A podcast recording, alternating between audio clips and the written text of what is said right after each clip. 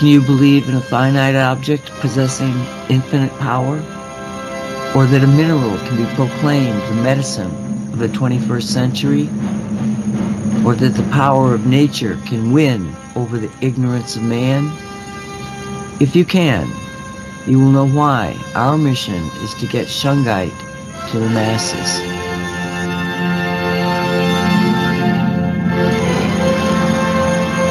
You are entering the Shungite zone.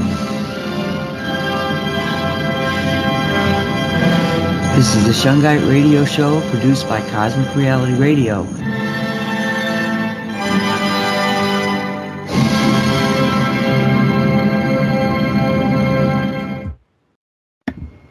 And welcome to Shungite Reality. It is May 2nd, 2023. My name is Nancy Hopkins. With me is And Walt Silva currently. uh, Mark's not going to be here. His boss is taking a vacation. that means that he has to have all this stuff done right now before so the boss can take the vacation. He was so funny trying to explain that to me. Um, anyway, so he's getting paid double because he's covering for the boss. I don't know that he's covering. I don't know, but that he was just kind of funny about it, you know. but he's probably driving right now, and he's probably out there listening to us right now. So, uh, Mark, I'm sorry you're not here, but have a great day. Be safe, be blessed, and we'll see you. Well, tomorrow he's going to. Uh, we already did the recording for Radio 5G, so he'll be on tomorrow if you want to hear his voice. All right, so um, hi, Walt. as long as you you've said something, we'll talk to you first. hi, Nancy. Hi, Nancy. You hi, doing okay? Everything's yeah. all right up there. Yeah, Minnesota's cool, still on the face of the earth. Nice and uh, nice. Uh, it's getting warmer, but one of the things is that uh, it's amazing. For two days straight, we have the clear, the clearest sky you've ever seen. Not a not a cloud in the sky, which is nice because given that we are in the middle of the change of season, it gets rainy, cloudy and rainy. But it, for two days straight, we've had nothing but uh, sun, so it's very nice. Awesome. And from somewhere off planet, Derek, are you there? I know it does sound like it. Sorry, everybody, about the. yeah. This is this is a big spaceship, is Nancy telling me. We weren't going to tell you all that. Oh, that makes or, sense. Or it's my home office where I need some more decor on the walls. One or the other. uh, what's up with you? What are you up to? Oh my gosh, who knows? I don't even. Um, lots of stuff. and We're getting all that in the show, but yeah, doing well over here. Um, I Nancy at the last minute. I did forward you some info on the new version of Shungite Honey. We can talk about a little bit later too. Yes, I I have that up actually. I've got the link and everything to put in. So then, okay, I didn't know if I showed you that the last minute. I was, but actually, what I'm excited about, if we just heck, we're just jumping right in. And, and hey, Mark, hope you're listening. Hope you have a good day. Um, yeah, we'll miss him. He's brings a lot here. Um, what I wanted to bring up was the new Shungite koi pond, and I don't know if I have an image to show in chat on this computer. Okay, uh, I do. I do. I'll take care of that. Okay.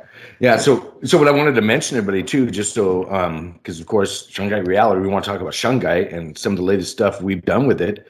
So, in, I'll just tell the whole story because we got some time. Excuse me, but um, previously we had a Shungite pond, and we still do have Shungite pond, but or um, fountain. But the Shungite fountain we had before, for those that have seen the photos online or been in store, was over kind of by the copper pyramids. We have, and again, I'm, I'm always assuming there's maybe new listeners that don't know. So we do have a couple six foot copper pyramids. I'm looking to get a third one that's built off of different geometry, some more uh, biogeometry um, numbers on that. We'll, we'll get into that in the future because um, that has been suggested, and I thought about it as well, and it's a great idea. Um, so in this case, I don't know if I told you, Nancy, um, but the fountain Shungite fountain we had it was it was literally bought as a fountain. So there's a base and of course i said it was in store so we're having to contain all this water and have it moving. Well believe it or not the base which was i don't know how many several hundreds of dollars i think it was like $400 um, to, to hold the water so the reservoir and then you drop a pump in there and then you, it just shoots out the top into whatever fountain you got going on and i would vary that at times. Um, but what i was going to tell you nancy is that the the reservoir on the bottom would sweat the plastic. And it's not like some thin plastic like a rubber tube. This was relatively i thought dense stuff. It was made for a pond. Um, and i even uh, olivia and i had built that first one as well. So we we thought about it and we thought well i don't even remember how it occurred to us but we thought well we better line this thing with a um, a tarp under or yeah directly under this reservoir and then we put bricks around that so you couldn't see the tarp it was just an extra emergency catch in case something happened, um, like overflow from the fountain. That wasn't the issue. Again, the issue was the sweating. So when we got all said and done and un, uh, I was unburied, but removed the bricks from the fountain as we're unburying it or uncovering it. I don't know. I keep saying burying. Um, you the tarp was full of a couple inches of water, and then that's what we were seeing that would slowly leak out. Um, that's what kind of triggered us. All of a sudden, we see the floor wet, and it didn't make sense. So basically, I'm saying I real, really disappointed in the reservoir and how that thing would sweat so much through the plastic that it would gather on the outside and condensation and then collect between it and the tarp and then we had a whole nother layer there so that was Is the your environment very humid? uh, no actually it would suck the water out of there we'd have to add literally every week 10 gallons so two buckets of water just from the Mhm. fountain doing its thing but remember there mystical wares is a cedar ceilinged store Mm. it, it drank the water. It didn't keep it in there. Um, is what, and it always has. So it's never. And we've been I don't know how many years now, three or I get three something. Um, and it's been nonstop. We've had to add buckets and buckets of water every single week, um, or it just disappears.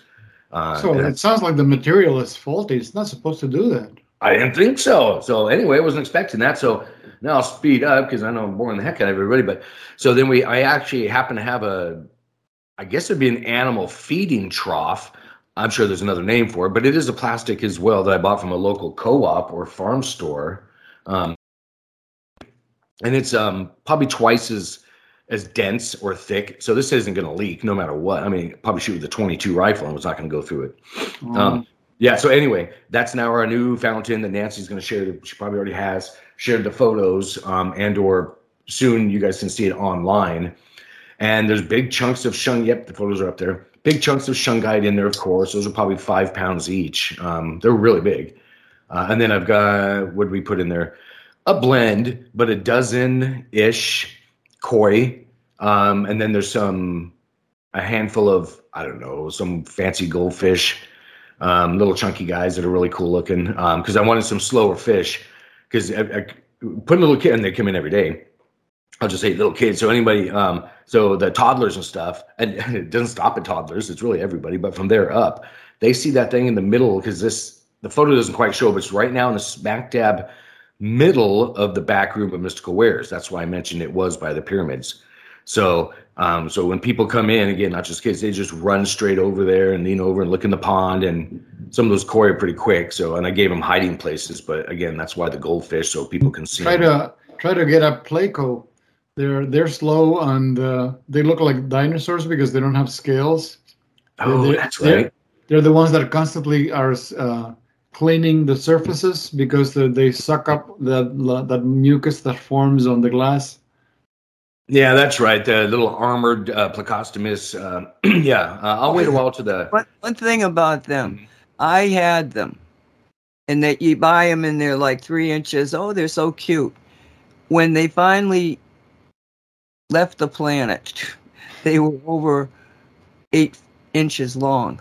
Yeah, They they can grow huge. I think one of them was almost twelve. I Don't- think don't- that. don't they, re- don't they remind you of Captain Nemo's Nautilus? I love them. and they look at you and they interact with you, you know, I mean, but they grow so very big. You know, you know, you're you're preaching to the choir on that one. 'cause in my diving days, I used to dive in the lakes of Germany, and I'm pretty sure that's where I was when I was doing this. And they would breed in these lakes, and I would see them by the thousands, and then monster ones that would just terrify you. Um, same thing with lingcod up here in the northwest. Um, I totally forgot about those things, but I just just literally had a flashback while Walt was saying that. I'm like, wait a minute, I know he's talking about. I'm like, oh yeah, and then they were little tiny, three or four inches. Um, the babies I'd see in the lakes up top, but we went, I remember we'd go a little bit low, and it was Germany. We'd go a little bit deeper in the lakes, um, and then down there there'd be one, two feet long. They were they were big.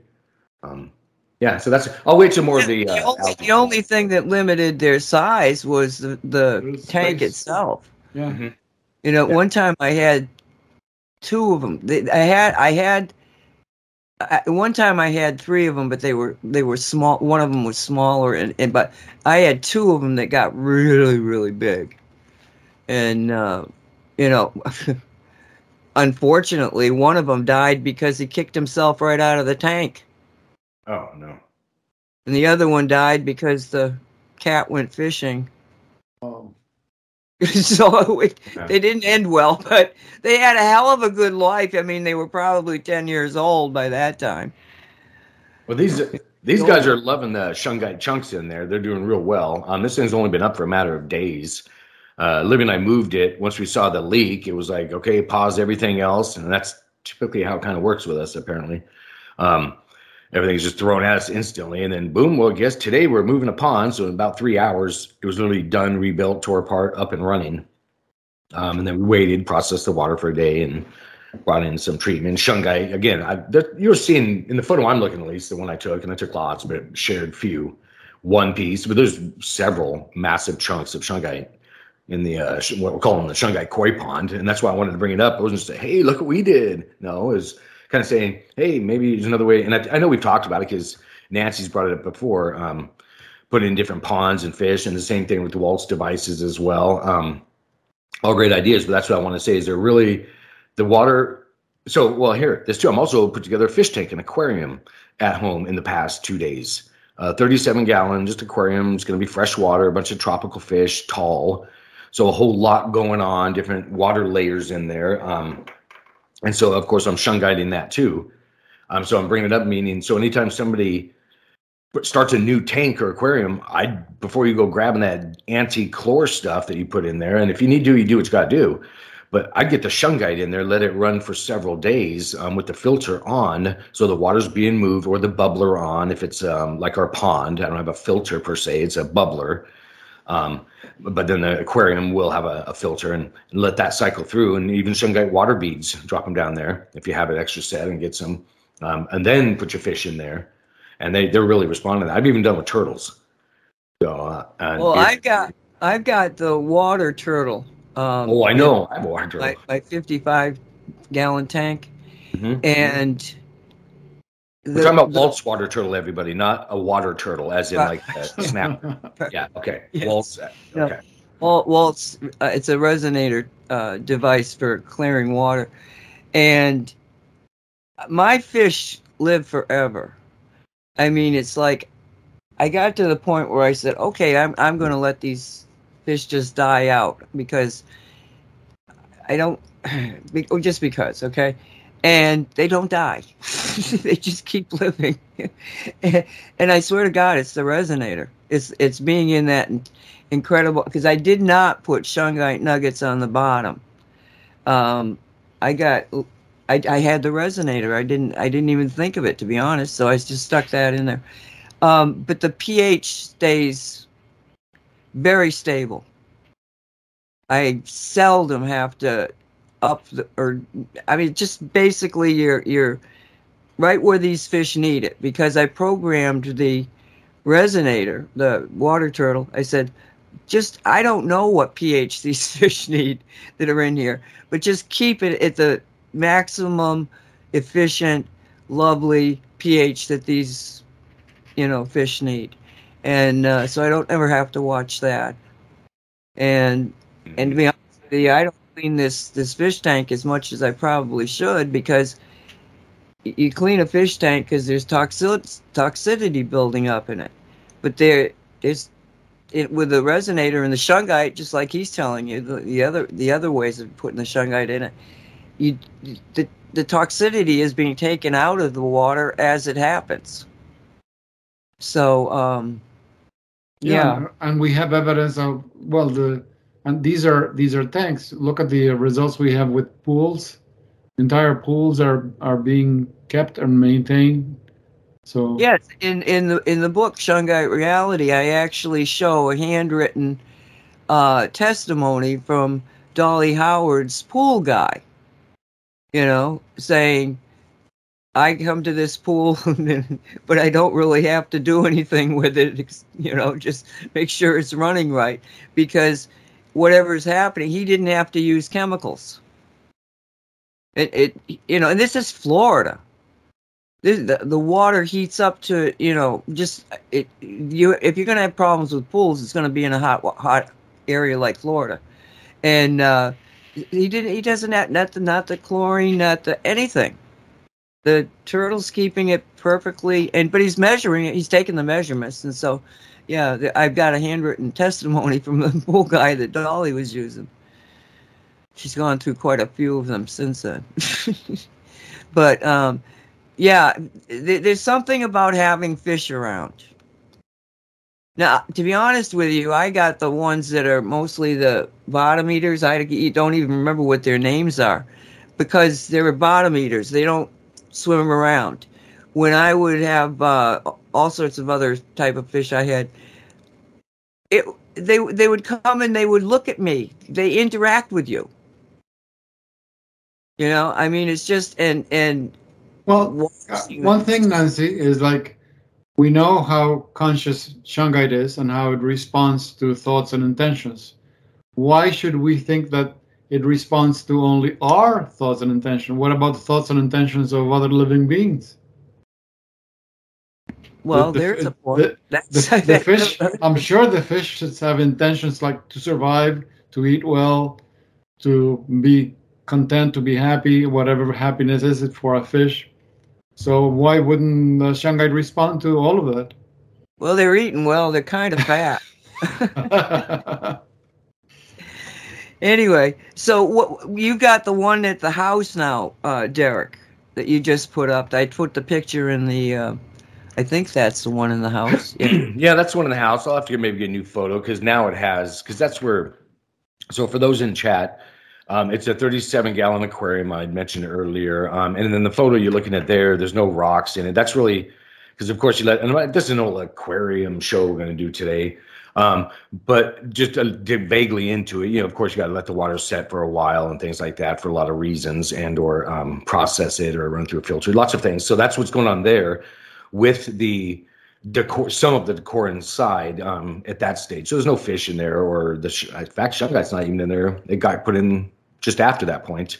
Um, but it is have gravel in there now, and there's three little fancy guppies with the wide tails that are really pretty. Uh, kicking around in there initially, um, just you know evening out the tank and getting the the biome set.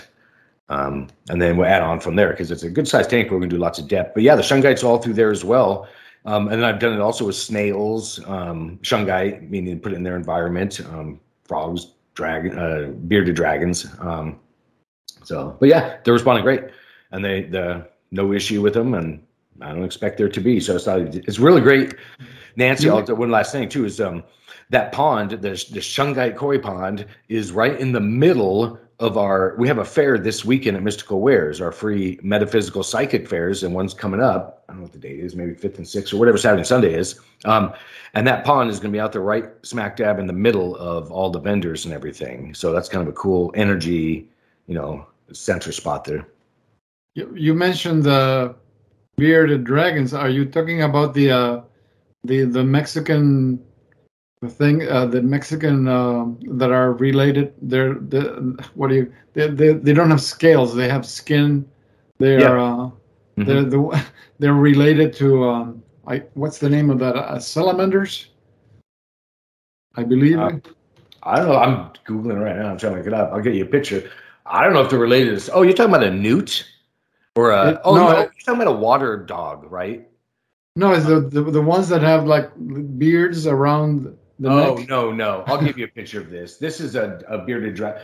You're talking about a, a um, I know they turn into newts. They're called um, water dogs. Quetzal or Quetzal, something like that. They're they're uh, native to from Mexico.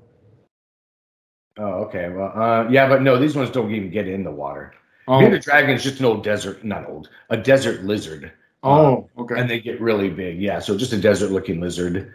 Um, no, I think you're talking about a water dog or a, oh geez, they they some of them. There's there it is, the axolotl.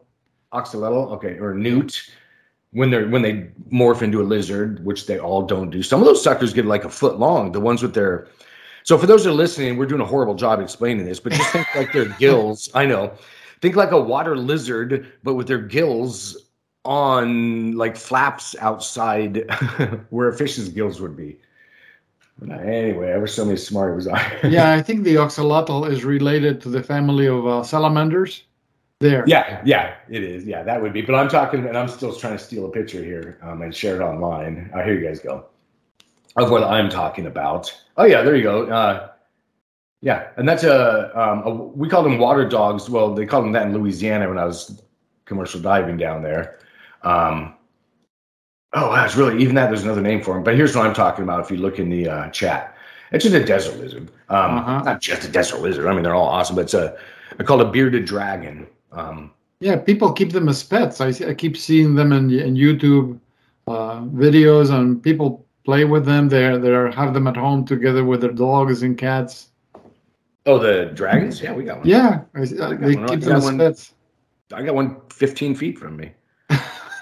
Um, I'm not kidding. Um, yeah, I've got, I got kinds of critters. Um, yeah, we've used it, shungite tortoises, everything. So I'm just saying that any of these ones um, are are a good idea to use shungite with. And then yeah, it's like Nancy and I were talking about. Any of the devices are good. I've thrown big chunks of shungite in local ponds um, that just look, you know, just stagnant or mm-hmm. or active ones already, of course. So um, I don't know where you want to if you want to go any further than that, Nancy. Just kind of announcing the Shungite Pond was all. I got mesmerized by that video. oh, the, I know it's up on my screen. I, have got to get it off of my screen. Oh my god. yeah, the, the I used to have so those when I was twelve, and they oh. turned into well newts, you know, little um, salamanders. Um, you know, they take I don't know a month or so. We'd have them in a little cage. People were often using them as bait. I heard that. I lived oh, in. no, in, no. Oh, it's gross. I know. I lived in Cucamonga, California. Um, and then we'd go down there. That's where my dad owned his little popcorn parlor, popcorn whatever store. Anyway, I don't get bored with all that. But um, yeah, so we catch those, take them home, and turn them into salamanders. Well, not turn them in, but keep them until they turn into salamanders. I think we fed them red worms and things like that. Um, and they were pets. Anyway, uh, ours are more gray though. That's a really pretty pink the, one. The Japanese have the largest. They're the uh, uh, Japan is the native uh, land for the largest salamander on Earth. I've seen the videos. This thing is huge. It's as long as a person is tall. Oh sure. Oh yeah. There's. It's the largest salamander on Earth. I see that. I saw the man in the video picking it up out of the water. I said, "Wow, that thing is huge." Good thing it's not a man eater. yeah, I've seen some of these big ones that, and I'm looking at now where they're I don't know three or four feet long. Um, not not man, not like six foot long. These are yeah, those that creep me out. I've seen all kinds of stuff. I've seen stuff in Lake Washington when I was first learning, um, going to commercial diving school, Divers Institute of Technology, which is in Ballard, Washington. Um, so anyway, we go to Lake Washington, which is over 100 and something feet deep. And for those that just you know maybe don't know, that's very deep for a lake. Um, and it was quite a bit more than that. I don't even know the total depth, but down there, there was stuff that was moving around that was bigger than the boat, and I don't even know what it was. We never because it's so dark down there, and the the the thing was so big. So long story short, I would drop down off the side of a pontoon large boat. We'll say had I don't know half dozen divers on, so not tiny, um, with an umbilical, air hoses, lights, all kinds of goodies, cameras um, strapped onto my back and the helmet, and you just drop down. You land hopefully on your feet and you get to the bottom and do your thing. And I was going quickly so you get an idea. Well, when I got to the bottom, it wasn't the bottom. The bottom, the bottom moved, and I'm like, what? And I'm, I'm not a big guy that gets scared too much. And I'm not trying to brag. It just isn't. Just I don't know. Just not really in me to be scared. Um, Derek. yeah. What's that? Okay, something happened with Skype. Did anybody else hear it? Uh, it sounds like a helicopter flying in the distance. Is that what you're hearing? No, no. I guess we're all right. But okay. something something glitched. Go ahead. Sorry. Let me write that down because just yesterday I was out Sasquatch gifting and a helicopter came at me again. I think I've told those stories. Um, so if we want to even get into that, because that's a new one, for, and I would have forgot about that if that didn't just happen. Hearing that noise in the background. And I was on the phone with, I think it was Julissa at the time too. I'm like, oh, look, I didn't get one time in the woods and helicopters on top. And it was helicopter right on top of me, staring, looking at me, just staring at me. And I'm like, one little soul hiker out here is not that exciting, people. Well, apparently it is. And yeah, I had a, my backpack full of trinkets for, it was a, well, I'll tell you, marbles. I had a couple really cool, I know how cool are marbles, but a couple really cool ones that did kind of bedazzle and shiny. So I thought they might appreciate them. Then a really cool shell um, that I was going to gift. No, when you said them, you meant Sasquatch. Yeah. Oh, I distinctly go out there and I communicate beforehand. Let them go, hey, I'm going to be in this neck of the woods and with no, you know, expectations. Sometimes they, there's stuff that happens, sometimes there isn't. But yeah, I went out there and there's my backpack. Um, for those who want to know, I went out at the end of the road out. So I drove out to Granite Falls, Washington, which is just the boonies out. There's nothing past that. Um, you just run out of road. And so literally I did. I parked at the end of the road with this big metal gate, walked out, started walking out. Um, it was still snow. I wasn't happy about that. Um, there's a place called the Ice Caves out there. And so anyway, long story short, just went out deep into the woods. And soon I'll get video of some of this because there's a, they don't announce it, but I went far enough before there's a little ghost town out there. It's an old gold prospecting, um, mining village town. I'm not sure what's left, but uh, I'm gonna go push all the way through there with some shungite and just shungite the heck out of that area um, because there's a lot of just nasty stuff that happens with mining. Um, so anyway, sounds like a sounds like a good target for your ghost uh, tours. Yeah, no, no. Well, mm, for some filming, but not to bring people on because it's it's like an hour and a half oh, hardcore hike. You got to literally walk over a tree that fell across the river, and if you're going in the river, you're not getting out. No, it's it's not a place for everybody oh, okay. by any means. I don't. Yeah, I don't mess around out there. Um, in fact, I I almost never go with anybody. Uh, but anyway, um, so I'll do that. But and we're gonna we're getting that. Let me write that down. Tours URS. We are modifying all that, and I'll probably wait till Julissa's on in the second hour to get into some of that. Um, back on story. We jumped everywhere from fish and ponds. I was talking about just. ghost town.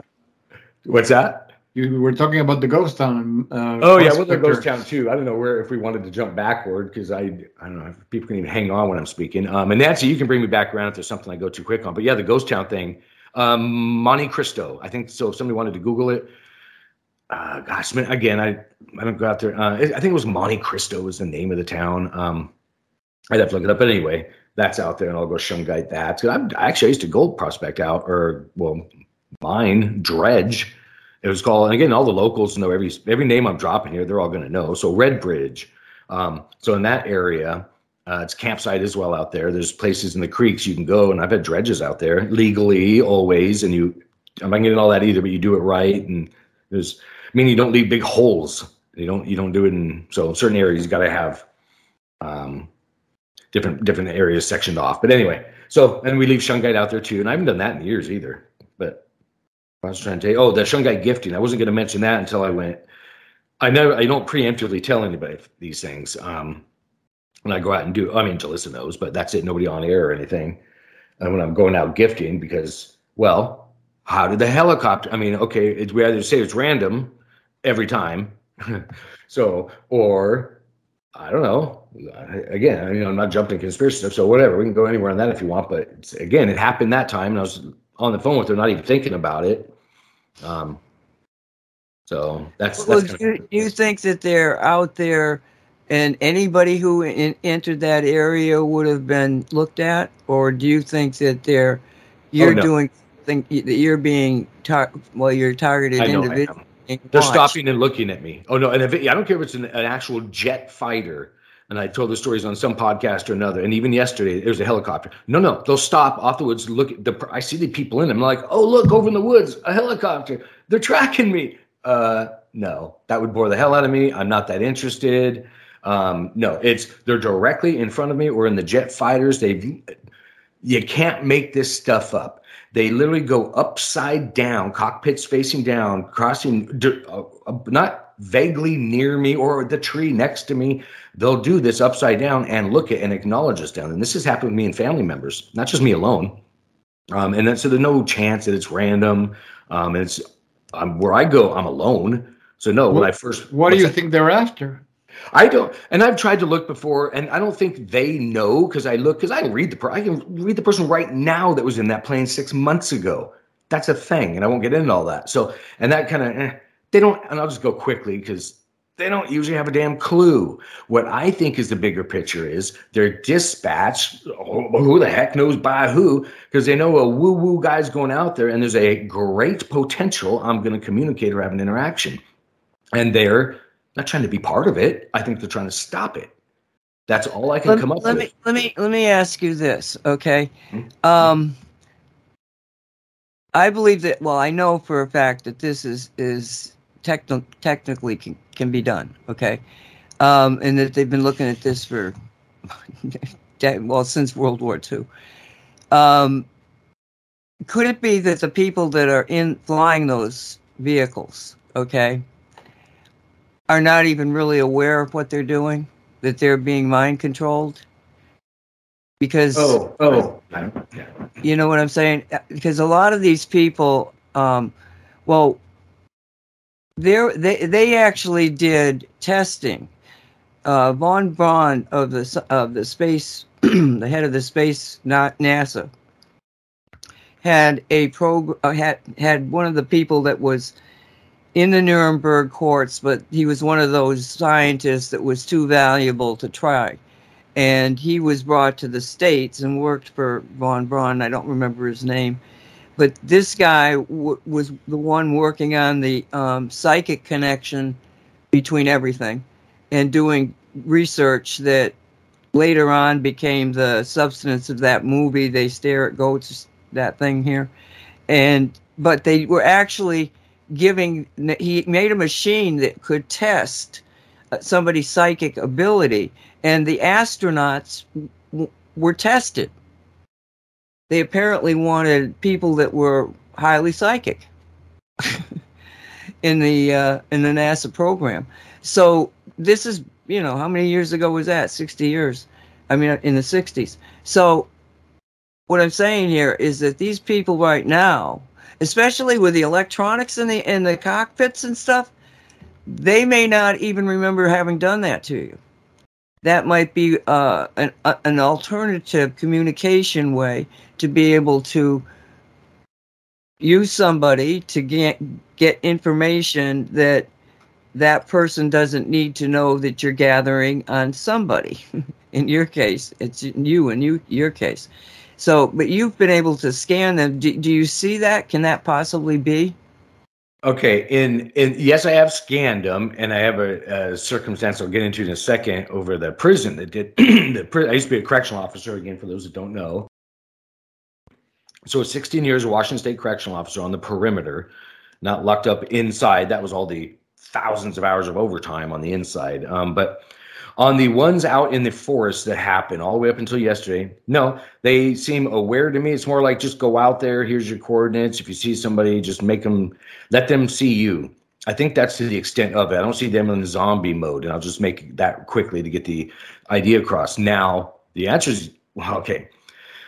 This the story. So those ones know because they're aware, looking at me, um, and when I when I jump when I remote in, we'll just put it that way and start just reading them to see if they're like malice. Cause I'm always going, okay, do I need to go? Do I need to duck under? Do I blah, blah, blah, blah, blah. My military mindset kicks in.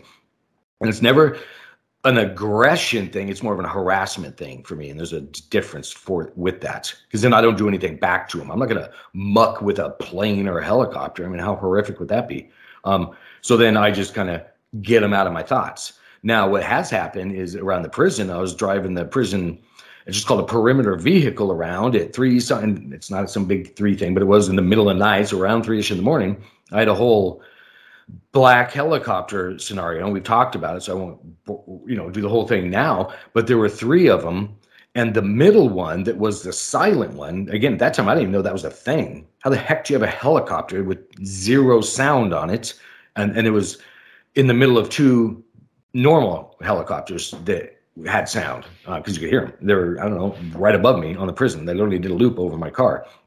Um, and the, and I'm bringing it up because the middle guy that I could see, because the moon was out, I could see him as the helicopters came through at such a degree or angle.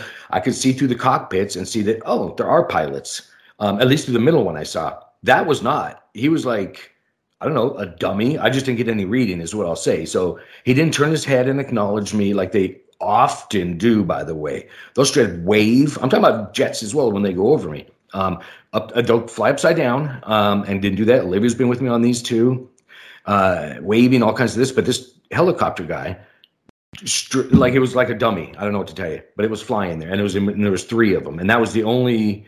I'll just call it stealth. I'm sure it's some kind of stealth technology, of course. Um, that was doing that. The other ones were humans in the helicopters. So again, I'm bringing that up because that was I don't know, maybe it was just flying on its own. And we got remote control helicopters you can buy at Walmart. Um, so of course they got big ones you can do it. So, but they did put a person in there and he was not aware. So I don't really want to call him. Maybe there was no consciousness. I'll put it that way. Um, so I think I think I thought it was like a mannequin of some kind. It wasn't moving, so it didn't look like a little robot in there. It was just like literally the silhouette is all I, couldn't see the person's features. It was a silhouette of a pilot, and you can tell the helmet. Um, just stone cold sober. So that's I don't know. That's the closest I'd say I could. Well, I, I just have to point this out. When I wrote the 9/11 Crusade, okay, which was back in I don't know, 2010, something like that. I'm writing the. It's a non. It's a fiction book. So I'm writing about it, and I suddenly got this image of the, exactly that helicopter and I wrote about it back then. You know that they had helicopters that you could didn't make a sound. So it, it I picked up on something that you know was not known at that time. So yeah, yeah. probably had them, but we just didn't know about them. Probably, yeah. Yeah, yeah, exactly, exactly. It's uh, it's just it's just part of the way that the universe is kind of like it's so it's so complex and yet if, if you just sit back and watch it, we are designed as energy bodies to be able to see everything. But we keep focusing on, on only parts of things. But if you stand back, and hopefully in these shows that we put out, we give you alternative realities, ways of looking at things, so that you can expand your understanding of how multifaceted this universe is and our universe, our reality here. I mean, it sounds like woo woo stuff to somebody, but to the people that you're talking to, it certainly is not, because we've all been engaged in it. And it is a, an, an, alternative reality that is getting more and more mm-hmm. traction. And very much at the base of it is Shungite. You know, everything about Shungite is magical.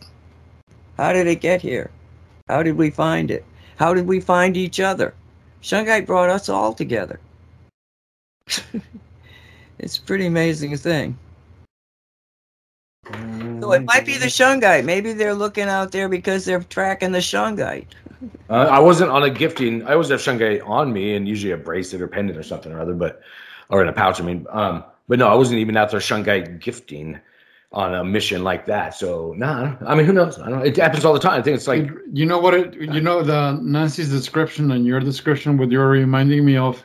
Uh, I when I went to the Flower of Life workshop, the one that was being given by Drunvalo Melchizedek, I remember an anecdote that he told is that when when they were doing the the practice with the group of uh, turning on their Merkaba, they would immediately get a they would get these black helicopters hovering over the group. Because he says and uh, i don't know if he was able to get uh, some officer to talk to them or something but uh, somehow he got to the bottom of it.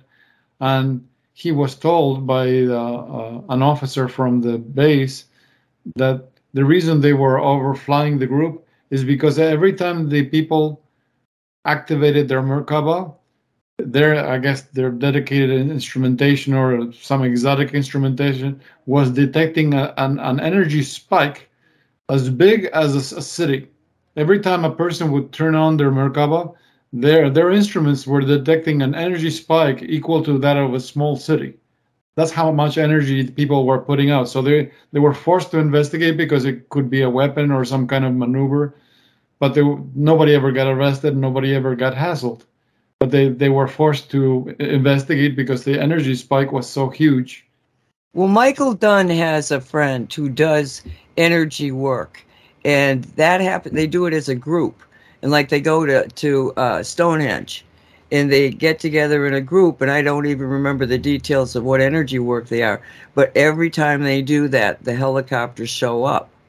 Now they can't do anything, uh, and this is in England. Uh, they can't arrest them or do anything because they don't have any kind of energy device. If you were using an energy device and put out that much energy, they would probably come and take that thing away from you. Although, why haven't they come after us? because we, we have them all over the world. But no, probably that's because they can't see them anymore. There's probably so much of it out there now, just beaming all these little light things that they can't deal with it, except for somebody like like uh, Derek, who's out in the middle of nowhere and putting off an extreme, you know, energy field. That's interesting. Any comments here? Hello, hello. Are you still connected? no, is that it? Just it, it, this is another chapter for your book on neurology. It goes to show that the human the human vehicle puts out enough energy or more energy than some big uh, contraption. Yeah, and that's just, it, and, and it goes to show why they need to control that vehicle. why they need to manage that vehicle and compel you to obey them. Do what we tell you, not what you think. Derek, are you still on the line? Yeah, my mic came unplugged when you were chatting. I got it plugged back in, so I'm here. Okay, I- I'm wondering.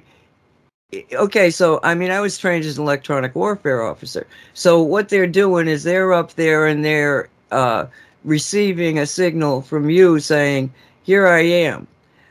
uh, why don't you do some SigSec, which is signal security, and essentially not put up a field that they can't see through? Yeah, I've done that, and it's a whole multi-layered thing I can do with that. So think for a quick visualization, a buckyball and a buckyball and a buckyball, and I mess around. I so yeah, I can do all that kind of stuff, but I wasn't. I don't always go out all you know worried about that, and it depends on the situation I'm in. Um, I'll just say because I'm going out there and I'm wanting to be picked up by some. So if I go in stupid super stealth mode, we'll just say, um, well, that's kind of an issue too. So it it it just depends. And sometimes I don't even think about it. I'm just out there doing my thing, chilling out, to be honest. And then all of a sudden I'll feel. And there's other, yeah, I'll get another podcast. Um, other things that happen out there that, um, yeah, it, that you have to.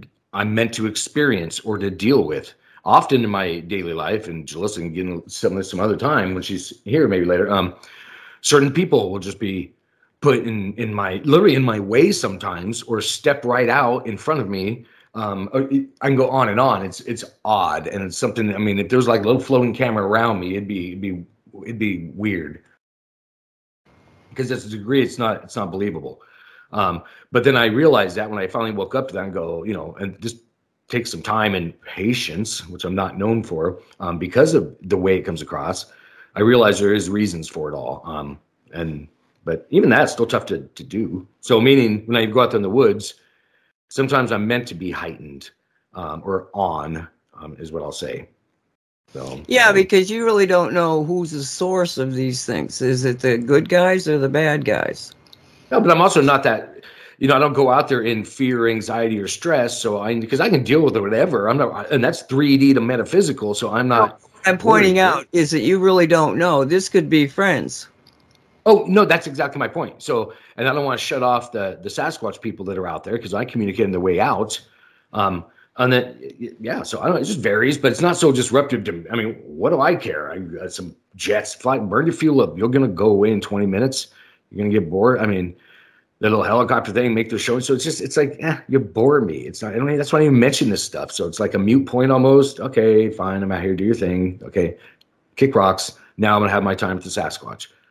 So, uh, and then go out and do that. And then I've got, oh my gosh, countless stories. Do you have a recent uh, Sasquatch story? I got, well, that's funny because I was gonna say countless stories. I'm gonna get them in the book, but I'll give you one of them that uh, I don't know that I put out. I think Olivia was with me on that one. For those don't know my daughter, um, we gifted uh, it was an apple, some Sasquatch or some Sasquatch, some Shungite nuggets, um, I think some graham crackers or something like that. Um, out in the wood, uh, still granite for the locals, Granite Falls area. Um, oh gee, I don't remember the exact trail because I'll always tell everybody exactly where. And you don't have to go there anyway. But I think everybody knows that by now because it's not like Sasquatch or it's not a feeding area for him. It's where I connected with him and it was by a river. Um, but again, just out in the Granite Falls area, out in the woods, off trail because I'm not big on trails. In fact, this time her and I walked.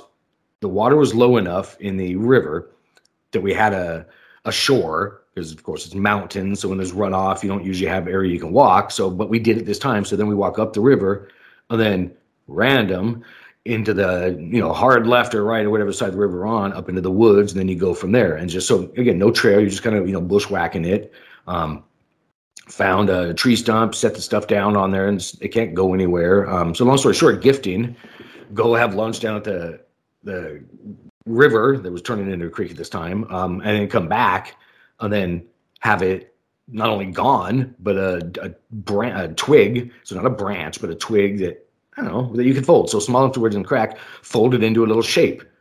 Um, right out, sitting right in the place of it. So a gift back. And it was just, again, like a branch that he plucked, took the leaves off of, wound into a little bracelet like deal.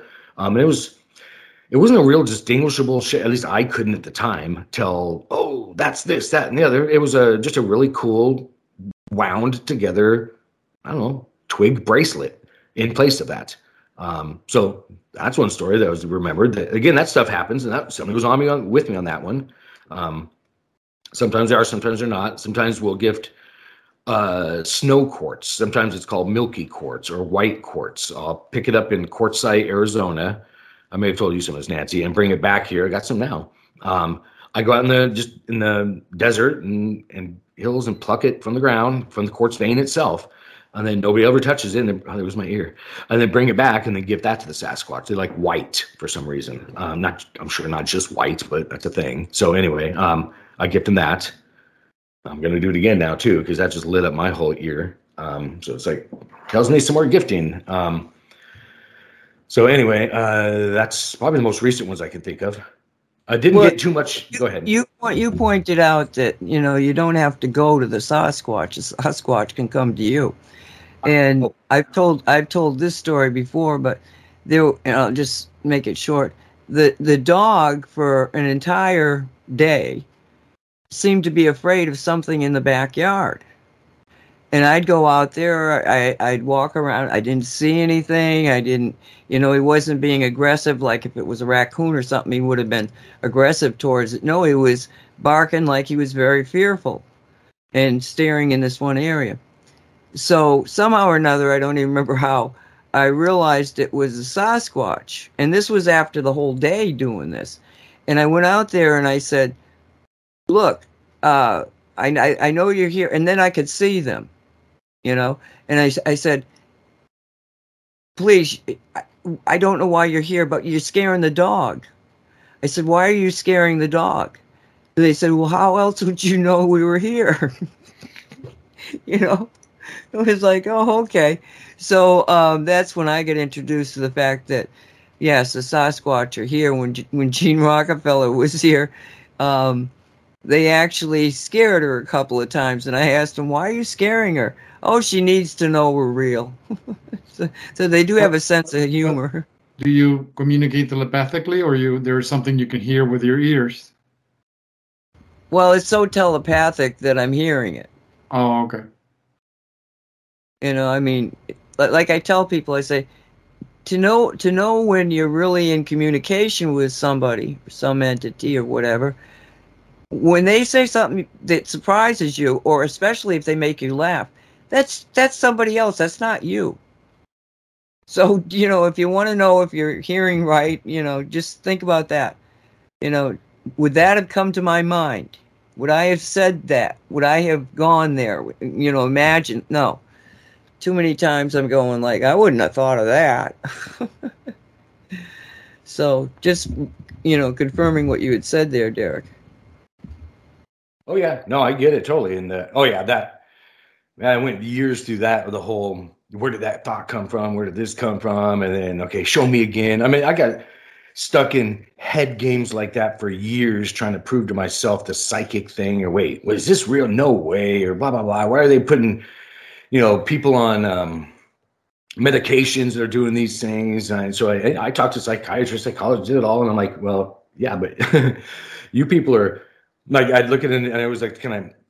You know do this explanation of it but that's and i'd have individuals that they would dub you know try and diagnose as being schizophrenic or things and i'm like and I had a doctor friend I talked to. I'm like, there is an entity there they're talking to. Just because they happen to hear it and you don't, all of a sudden they're crazy and they need to be on this, that, and the other. And I understand there's whole degrees and levels of, and I've been involved in all of the degrees and levels of that over the past several years. Um, at least all the extremes that I would imagine um, you can reach. So, I mean, it is a thing. So that's just when they come at it that way, it's unusual because it's not a chemical issue; it's an energy issue um, and not even an issue, it's just an energy thing. So, but when you're told that that's not real, blah blah blah, well then yeah, you start to lose it because then you think you're hearing stuff. Um, but then proving that when I brought it up was also saying, well then you you can chit chat with yourself, and any of us can. You don't have to actually hear back or anything, and just ask for the synchronicities, the breadcrumbs, and then all of a sudden, it, again, you're not going to just find breadcrumbs. You're going to find you're going to trip over loaves of bread is what you're going to do. And it does happen that way once you realize, acknowledge it, and it's not a certain level you reach. So just proving yourself the the synchronicities, the psychic, metaphysical, whatever terms people want to use, the energy thing is real. Well, it is, and when you stop trying to prove it and just accept it, then it happens more. And that's how it did it with me. Um, that's why I make the bad joke of like, you know, forget the breadcrumbs because everybody's still looking at and I used to do that. I used to go, oh my gosh, there's that. Well, I knew that song was going to play. You know, do those things, you know, to to get your your energy going and, and hang on. You know, a handhold, let's say. But really, when you just get past that, and it's not something you have to achieve, it's something you realize, then you'll be almost bored with the breadcrumbs. Pay attention anyway. I'm just making fun of this but you'll have loaves of bread or you know bread trucks in front of you in life where all of a sudden you go what the hell? I just manifested that. And it, and it showed up and it wasn't just bread it was a whole sandwich. Um, and that's how it goes. And i've seen that's literally how it is. And again i didn't go to some special school to do that. So that's was uh, well you know what I, I i i, don't want to interrupt you but i, I want i want to get this out. What we're talking about here is this concept of okay so you actually went through all of us. We go through these these experiences that people would call psychic metaphysical woo woo stuff okay? You go through it. And when you go through an experience they can tell you you didn't go through it but you know you did. And it's not something you can unlearn because you know in the core of your being no that that really happened so that builds up as it happens and happens and happens and you begin to develop what is considered you know the idea of i believe that this is true. Because i've done i've done the research i've gone through the experiences i believe this is true. But then you have to take that step that people you know because i've thought a lot about this because i really wasn't sure what they were talking about. But then you take the step into faith okay and the faith thing is I'm going to live my life as if this theory is really true. I'm going to go there. That's what I'm dedicating myself to that path. Okay? Knowing that I don't have absolute belief in it yet. I mean, absolute. I, the next step once you do this once you give over to it and you you do like derek's done just give into it and just follow the trail. Once that happens then you go into the framework of knowledge of knowing. You know it's it's this i know this is true. And once you get to that position it's almost like you've gone down a river and the river got really really you know, rocky and rocks and all of this, and all of a sudden it's over that area and it just smooths out and it's just like, ooh, okay, follow the river, and everything will go smooth. But it, it's a, it's a concept that you know, you you have the belief because you did your research. You give it the belief. You give the belief legs by just following it. Yes, I'm going to accept that this is true. still knowing that you really haven't proven it yet. And then all of a sudden, because you're doing the faith thing, you see it start to work. Now you're experiencing it, and now you know. And once you get into that position of no, uh, well, I know I am in there, and Walt is, and I believe Derek is, and so many of the people that listen here. You know, it, But doubt, doubt is not an accident. It No, was they- a, it, it was contrived trap, and it, it's product of the control cabal on this planet. So it, it's purposely put in place. It's not an accident. not only that, but if you don't have faith, you're going to have fear. If you don't latch on to something that will give you the anchors to be able to get through that rough rapids, all right, that particular concept is very, very powerful. If you don't have faith, you're going to have fear because there's an emptiness, a void in our makeup at that point. Faith or fear? Faith or fear? Yeah, Mhm. Derek. I am back. I didn't know you were gone. No, no, I didn't leave, but back as far as being unmuted now. Oh, oh, I always have like 20 things open, and I'm like, where's my mute button? Unmute. Um, let me, what do we got? To, oh, we got yeah, just a few minutes here before the break. I won't start anything new here on my list. Um, and then as quickly as you, minutes. Three minutes. We got three minutes. Yeah. Okay. Um, the oh, we did do the monthly free session yesterday. I did with that Sasquatch with the buckyball pendant as my uh, little avatar.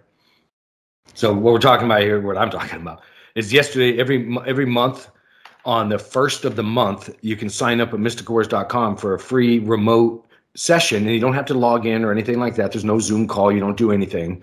Um, you just stay open to it, and then I do the session multiple times throughout the day and focus. So what I was talking about was, and like we had, I think it was 99 signups yesterday for this month's session. Um, I'll I'll have that list of names, and then I have a little Sasquatch, um, I don't know, doll, mannequin, something or other. And I have it posted in chat. Oh, did? Okay, yeah. So, and then I 3D printed a little buckyball or fullerene uh, that we turned into some pendants a while ago, and uh, had a friend copper plate it. So that's a little copper, and that, it's shungite painted as well. Um, so yeah, he's basically sporting a oversized buckyball pendant. It looks like he's a, a Sasquatch rapper or something. Um, and I use that as a the just again the avatar, just a, a way to focus um, on one one form, which represents anybody who signed up for the session, is how that kind of goes. Um, so no, it's just convenient having that. I don't know. I don't know where I got that doll. That's probably I think that one, Nancy. Some that's an odd one for those in chat that are seeing him. It's some unusual muscular looking one or something or other. Sasquatch. That's just the one that was in the store at the time that I think somebody yanked the price tag off of, so I confiscated him. And he made it on my desk. I got a different one sitting here. Yeah, he's got Popeye arms. He, I just thought about it because I'm like, and I haven't seen the picture. I'll jump in chat see if he is that one. But I think yeah, he was the yeah yeah he's the. You're right. he looks like Popeye. um, I don't know who made that one. That's just we have a kids section, little toys, this that and the other. So we like to keep some you know stuff around. Um, but that's where he came from. So I'm just sitting there. So, but anyway, that's what we do. We're right around. Unless you want to bring something up, Nancy, for the uh, break, and I don't know. Julissa's gonna we have another employee that we're that's going to show up at the store. Um, so it may take her a little bit of time to get here. It may not be right on the money, but she'll get to us as soon as she can. Um, and we'll talk about everything from a new version of Shungite honey to a modification and why on the haunted tours that Mystical Wares and what we're going to do with that. And then whatever else. Walt, Nancy, you guys want to go to it? No, we can go to the break. All right. We'll be right back.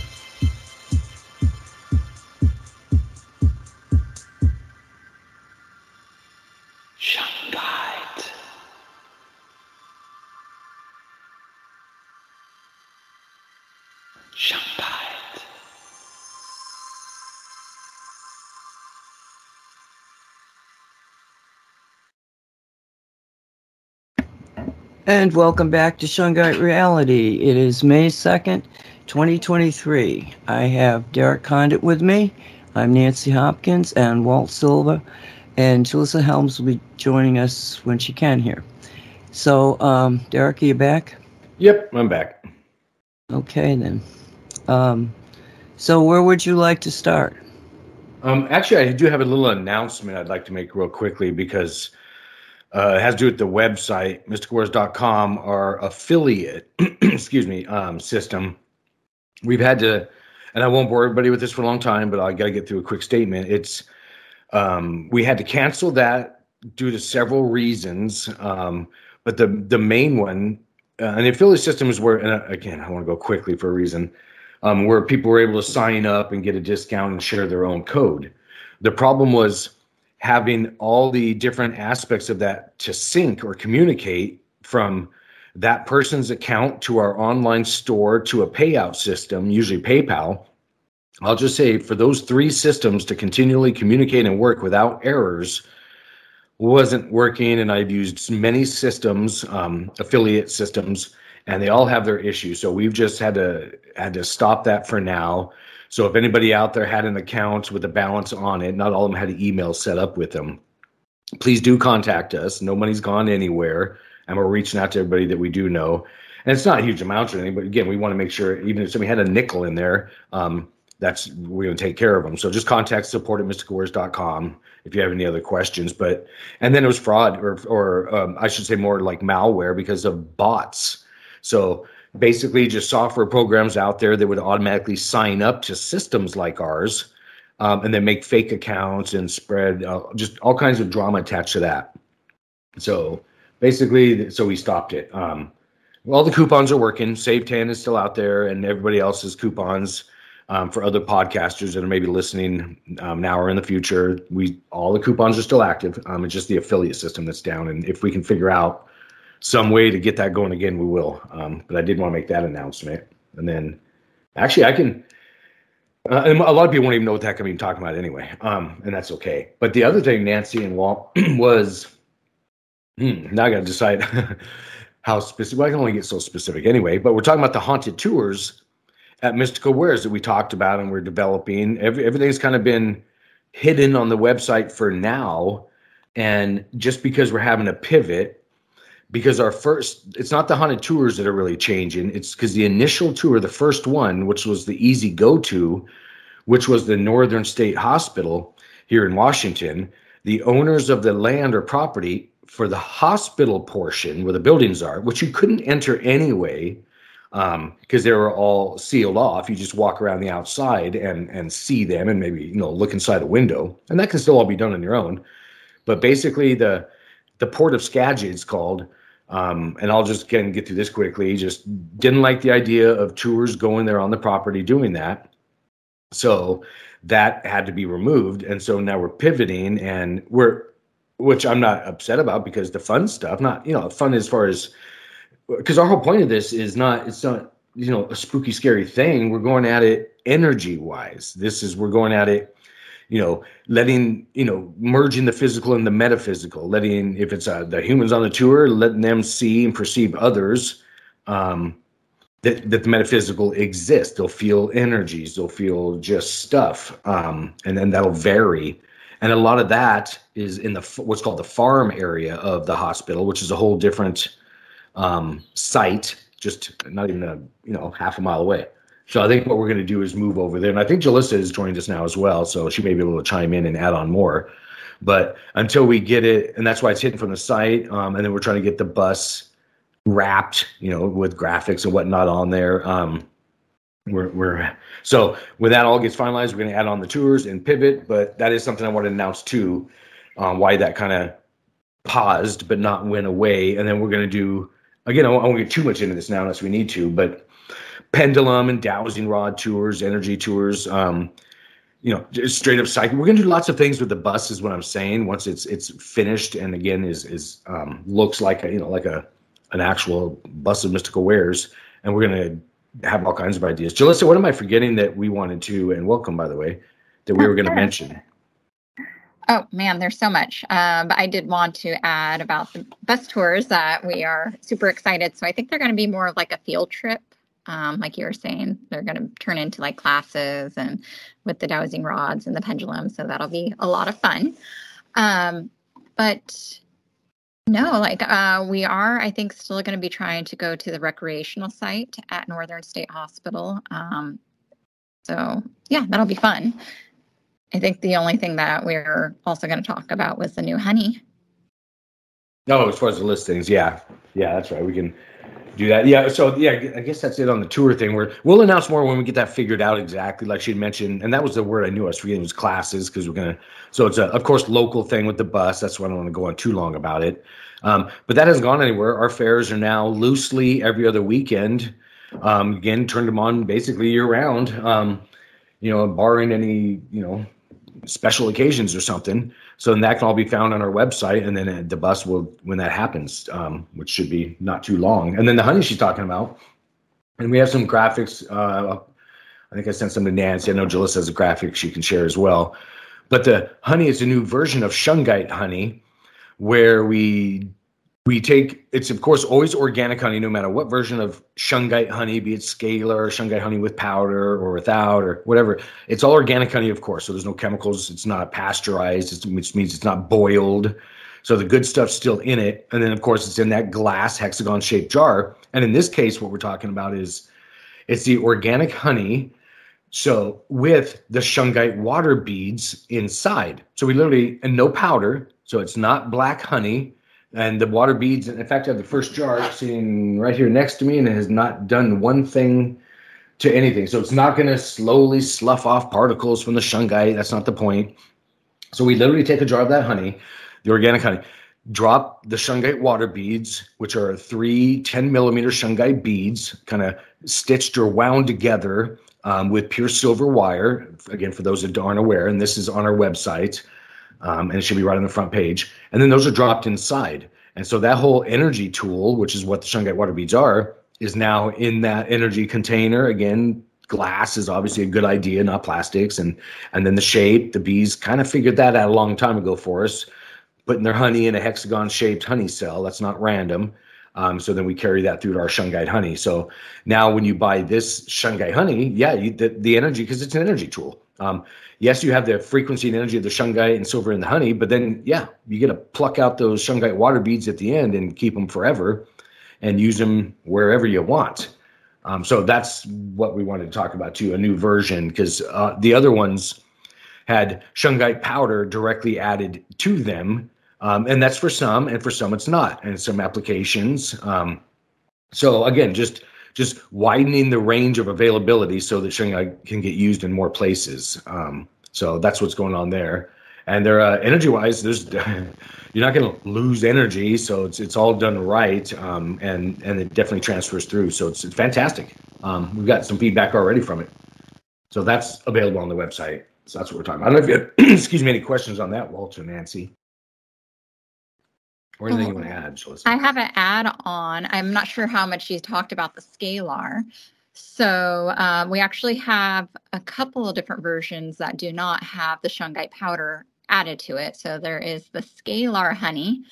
Um, that doesn't it doesn't include the water beads, um, but that is also in the hexagon shaped jar and it has the silver shungite scalar sticker on the top of the lid. Um, but it's also been put in between uh, the scalar unit with the cosmic silver shungite nugget. Um, so it's uh, adding that frequency to the honey, um, but not uh, physically adding any shungite um, to the honey and then now the new one with the uh, cosmic silver uh, scalar honey with the shungite water beads. I don't know if you want to expand on that anymore. Yeah, no, that's a good point. I'm glad you mentioned it because actually, to play off of when she's talking to Scalar and Nancy, and well, I don't know how much I've described this to either of you.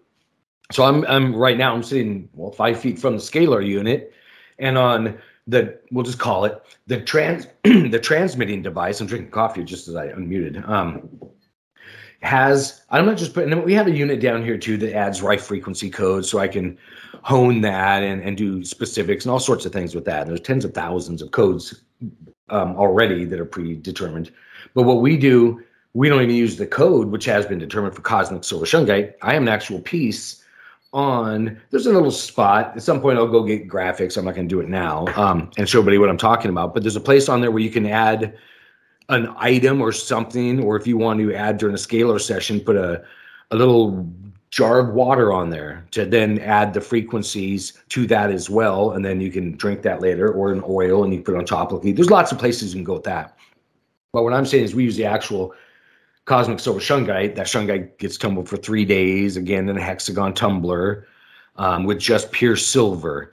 And then we take that out and use that on there. So that's definitely it's it's I've, I've given this to uh, I don't know how many chiropractors now, but it doesn't even, you don't have to be a chiropractor. Um, but just to make that example, the different a regular shungite nugget, close hand, open hand, and see which one because they're of course energy workers. Um, this, no matter how they describe it, and often they do just describe it that way. Um, they feel the difference and can tell the difference and get it with their patients having that cosmic silver. So that's that's how we kind of do the scalar unit, and it, it does work that way. So as Julissa mentioned, some one of one of the the scalar honeys has nothing inside of it, but it is the jar is literally placed in between the units, and then there's a scalar stick shungite sticker, which also at a different point, not that it had to be different, is placed on the lid as well.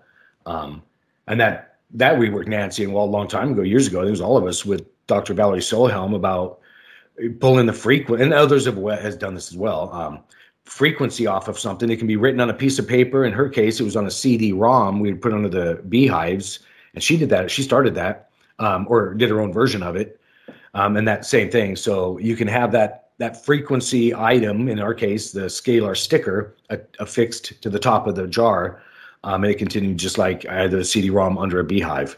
And the CD-ROM, by the way, everybody wasn't played. It was a compact disc. You know, I know I'm talking old school now. Just the disc laid striations up under the beehive. That is it with the frequency, uh, the songs on that plate, and they didn't, didn't, didn't need to be played.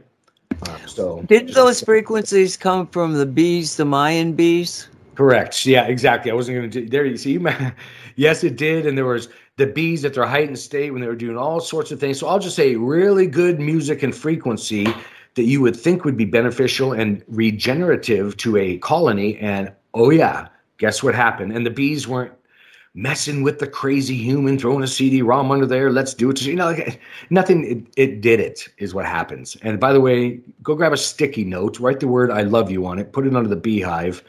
You're gonna have the same effect. Want to have want to amplify it? And I'm playing with words there. think about what you just did, get excited about it, and that you really love the bees. And those little guys are going to flourish double, even both my ears right now from just saying that. That's how interconnected. We're, we're not even disconnected. You don't have to be interconnected because we're, we're never separate. And once you realize that, that even the crazy ear ringing and pressures that happen to me when I talk about stuff to the bees feeling it right away, or when I sessioned yesterday with the 99 people, I hold up my crazy hands by the Sasquatch figure in front of me here that we talked about earlier. Well, oh yeah, it's felt. And it's not a Derek thing, it's an energy thing. Um, so yeah, that's that's it's a lot of fun to do those things, Nancy, with the uh, CD-ROM, and she did. She they got microphones, dropped them down in the beehives, um, and and recorded many recordings and transferred Well, those did- into. Go ahead. Did I send Did I send you the link to the um, discussion of telling the bees that there's this old, you know, tradition in different parts of the world, but you know, particularly in New England, I never heard of this. That when a uh, like the if the beekeeper dies, you have to go out and tell the bees. Eh, Did oh, you? it's if a family member dies. Anytime a family member dies, yeah, they there was a tradition. Yeah, that's right. We did chat, and I, I'd seen something on that, and I don't, I don't want to miss say anything, but yeah, something about going, and it, it makes sense. I'll tell you from the woo woo perspective. So, what, what we're talking about here, everyone, is yeah, when somebody would die in the family, often, and I don't remember what circles or time frame in history this happened, um, but they would go out and speak to the beehive and or tell their story or goodbyes, you know, depending on the person, whatever they wanted to do. You know, nowadays some people go to do it to uh, I don't know what they're called, but go to some churches. Um, I, I really had no idea because I've never done it. But you know, there's different understandings of that, and there's something to it all. So I'll just say when you're doing that and you're opening up that much, sometimes those things are collectors and sometimes they're transmitters. Those different boxes people go to to communicate is all I'm saying. So when you go to the bees, um, you're opening up and you actually because it is literally scientifically proven it's within the frequency range of what we call love. And I know there's plays on the word love. You don't want to use love. Uh, you want to go back to the Sanskrit. I mean, I and I understand all that, but again, I have to speak within a certain realm just to get stuff out on these podcasts. Um, so, and, and I agree with much of this stuff I'm skirting around. In fact, almost all of it. It's just I can only get so deep in these conversations. So, yeah, tuning on that frequency and speaking into it, the um, it does help the entities communicate. Because when I'm out there at the beehives, and there's other, I just I like to just say entities. Yeah, past loved ones. You know? There, there's more energy there or frequency. I say the layers of frequency they can hold themselves on, so they can communicate. So it's from my woo woo perspective, it's 100% legit. Um, and not that you have to be at a beehive either, by the way, but it does help the person doing the speaking feel those subtle energies more so, even if they're not open to it, in that energy field when they're communicating. So the sound of the bees is like an intelligent white noise. There you go. That covers densities, not dimensions. De- oh, look at my ears. That is so great. Even look at that. And I'm sitting here laughing at myself and how crazy that is right now. I can't even speak because my ears going that loud and tuning up and more downloads, as you'd call it. Um, and I remember, I'm just giving you guys a little bit of behind the scenes. I hope I'm not boring you too much of what happens to me when I do these things. And I'm just like glaring off in here doing the whole, you know, but I'm not doing anything. It's just holding a state and realizing I'm not sitting in some magic shungite, you know, yoga pose. It's just, you know, knowing it's a thing. And then I get the more input. Um, so yeah, it's, and I got kind of tone that down now so I can focus here. But yeah, when I was around the bees, there's there's so much I'd like to, and it won't quite make sense, but I'd say there's more instruments available so you can put more songs together or types of music or co- cover densities because some yeah anyway um and you can connect to different entities that way. So yeah bees are a, a, a good transmitter so that makes sense. Whoever the heck thought of doing that. Hmm. and it, plus you're going with good intentions you're not they don't come out bees don't want to sting people I've had people that run away. There's a bee. It's going to get me. I'm like, why would it get you? They they know they're going to die when they sting you. That's not their goal in life. No, there's a reason people get stung. Exactly. They'll have a different mindset. They're not a wasp. exactly. Yo, now wasp, whole different story. That's your angry neighbor, pissed off no matter what, and drunk. Now a bee, no, yeah, I know a bee, uh, uh And I've literally been stung directly. It came right out of the hive, and startled the heck out of me. I don't know if I've ever told this story. It was at the, I had that 25 foot by 30 foot beehive. It was nine hives strung down the side. Long story short, went up there. Um, so tens and ten thousands of bees. Um, walked out. A bee shot straight out of the hive as fast as he or she possibly could flung herself right into the smack dab middle of my forehead and stung me harder than I've ever been stung in my life, right in the third eye. I mean, even there's my ear again. Immediately right then, I'm like, what in the? I'm like, you know, because I go through, I treat my doing stuff, and I realized, and then yeah, it, and it zapped me. I felt pulses go through my whole head, all kinds of, and I'm in 3D. I'm not there going, oh, woo woo, psychic activation time. And I, I'm not going. I'm like, what the hell just happened? I got stung. You know, I'm in pain. I'm thinking this. I'm like, what? Just trying to get my footing. Remember, I'm just a blunt guy, being honest. I didn't drop down into some whatever. I, I just, I'm going fast. Uh, and I'm making fun of it because, oh, yeah, it was a woo woo thing because it was a whole activation thing. But from that few moments, like, and it didn't take long before I realized because then I could feel the pulses. And it literally, I don't know. I'll say it's like if you had a well, well, some Spider-Man story here. If he shot some web ball at my, if I don't know if he can do that at my forehead, and then it tapped me in the third eye, and then it unwrapped from there. So I hope that was some kind of descriptive term, uh, you know, words. But that's what happened, and I felt to go down. And so anyway, um, yeah. So it was all you can call it activation thing. It was a heightening of my third eye, and that was the Darrington days, Nancy. I don't know if I ever told you that story. Um, because yes, you did tell me that story when it happened. Yeah. So anyway, um, I don't even know why I'm telling that story now. Well, but, I, I, I want to pursue the bees here a little. We got some time. I want I want want people to to really focus on how mystical the bees are. And could you or Walt and you and Walt explain what happens when they're making their the, the hexagon shapes where the everything happens. Do, you know that concept of how they make it because they don't take out rulers and stuff. It just energetically, all of a sudden, everything's at the right frequency, and boom, it goes into a hexagon. Correct? Yeah, yeah. Did you ever see that study, Walt? Um, excuse me. It's uh, and I'll explain it real quickly. I don't remember that. I'll, I'll find it somehow or something. Um, but it's one of those things that synchronistically came in front of me. Um, but yeah, the bees don't have little trowels or little, um, you know, measuring tapes and things like that. Uh, what they, long story short, what the study found was, and I don't remember the fra- it was less than a second. So in a, you know, uh, what a millisecond, somewhere in there, a fraction of time, the bees do start moving the honey around, of course, or sorry, the wax and started to make the the cells, the honey cells or the brood cells. So just the cells, and they can be for different things in the frame of honey that goes in the beehive. I just didn't want to assume everybody knew everything. So those little things that everybody thinks are just honey, sometimes they're brood or babies. Um, but when they're in there making those, the bees do blend and make that wax themselves, and they excrete different from different glands and just ball it up together. I won't get too much into that, but they make the wax and they loosely start putting it up in there, and then it was recorded.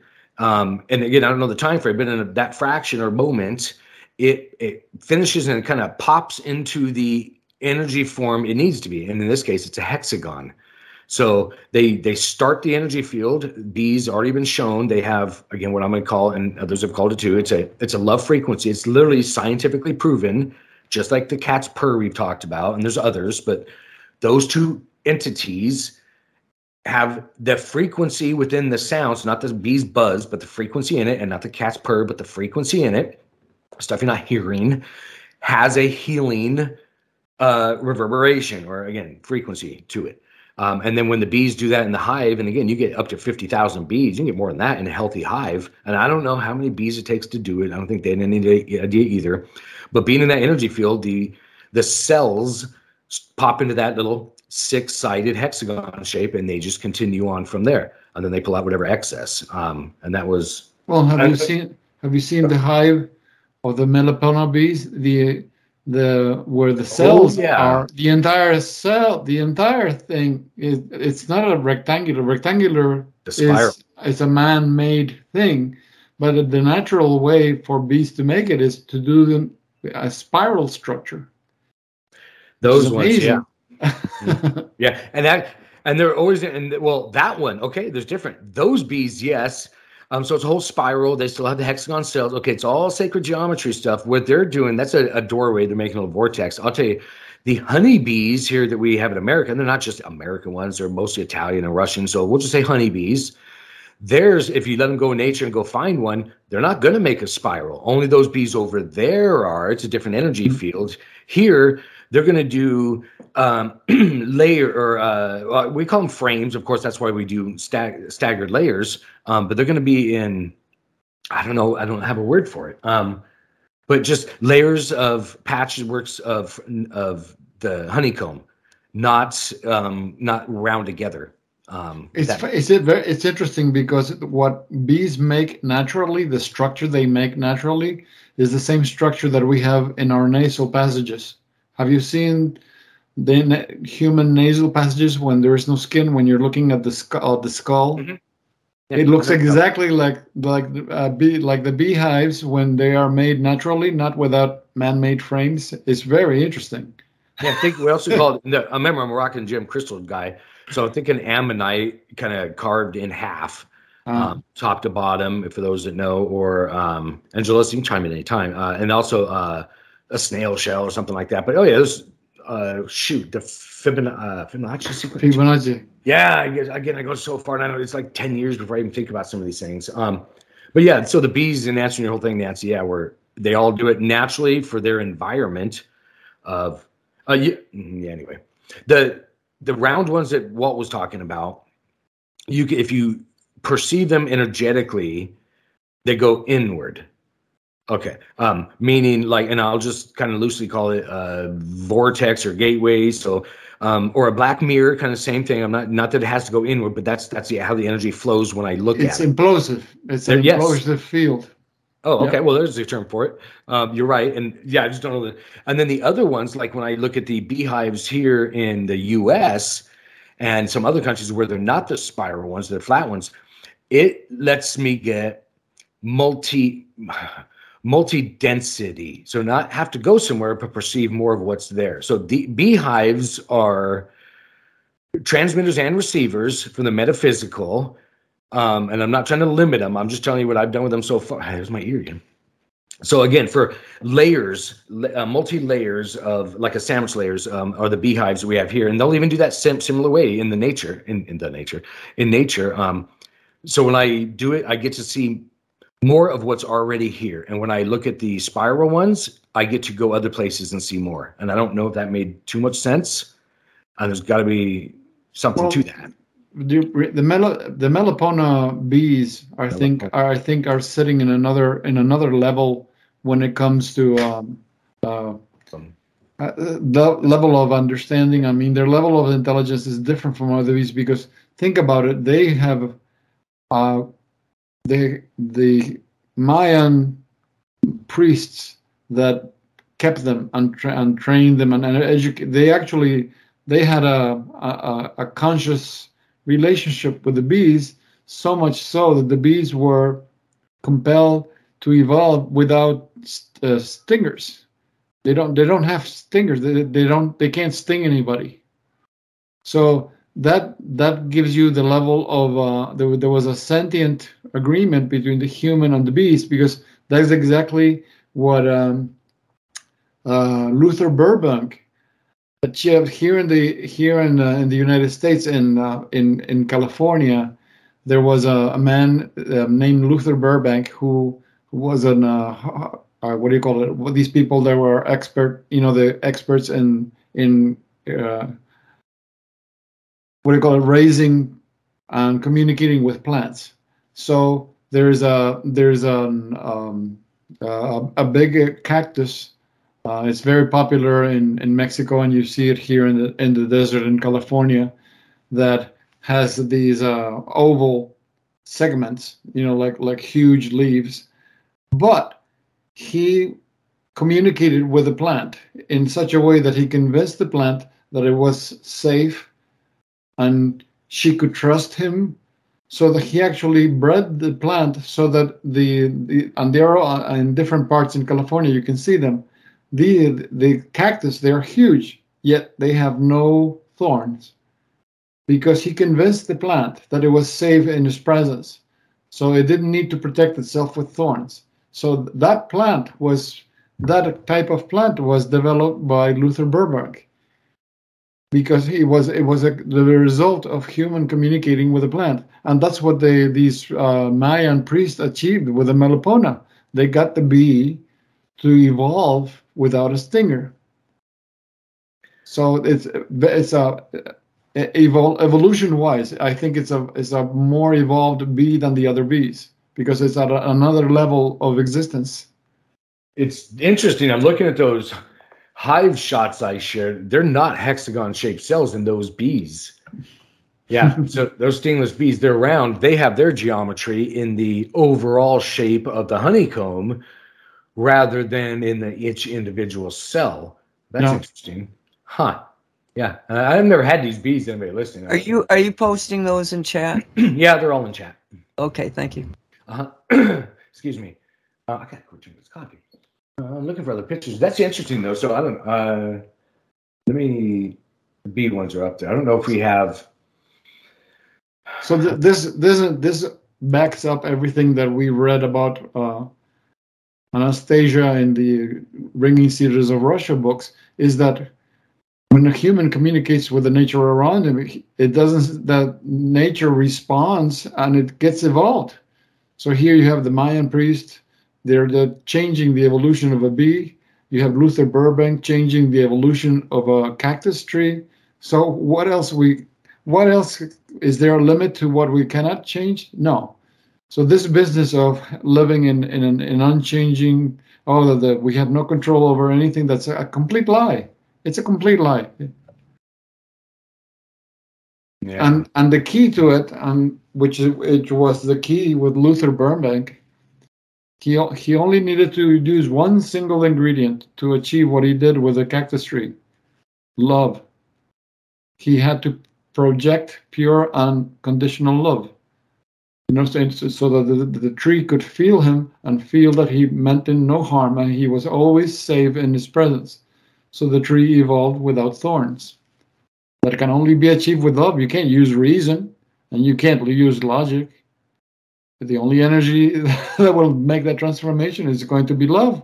I don't care if it sounds poetic, I don't care if it sounds woo woo, but it's true. It's as simple as that. Well, love with a little bit of human consciousness indicates that's what they want. You know what I'm saying? It's Mhm. like if you just love something, it it's it's it's not going to change just because you love it. It's loving it and asking in return, would you get rid of the things that are hurting me? You're guiding it. yeah, you're guiding it. Yeah, that that's a good way of putting it. You're guiding it. Yeah. So, um, okay, uh, I, I just wanted to touch base on that because they are incredibly magical, and and then you put them in a shungite environment, and they just get absolutely magical. Well, in a, in a environment, they are allowed to be truly natural because they don't have to contend with all the, you know man-made negative uh, EMF frequencies because that's that's something that they have to exist in in uh, in constant friction with that. I mean, that's why you you have all the illnesses attacking bees everywhere, and you have to you know they, they use all the chemistry because they're not being allowed to live natural anything because they're contending with all these man-made frequencies. But when you allow them to live in a in a shungite environment, they don't have to contend with anything. Now that it can be their true natural selves and they can actually expand. That why do you think uh, Derek was having a a, a a queen factory? all those queens. Well, you know, I was watching. Uh, I think her name is Gloria Long. No, it's Longoria, something like that. Forget, forget what her name is, but she's a very famous actress. Who, by Oh, the you way, mean Eva Longoria?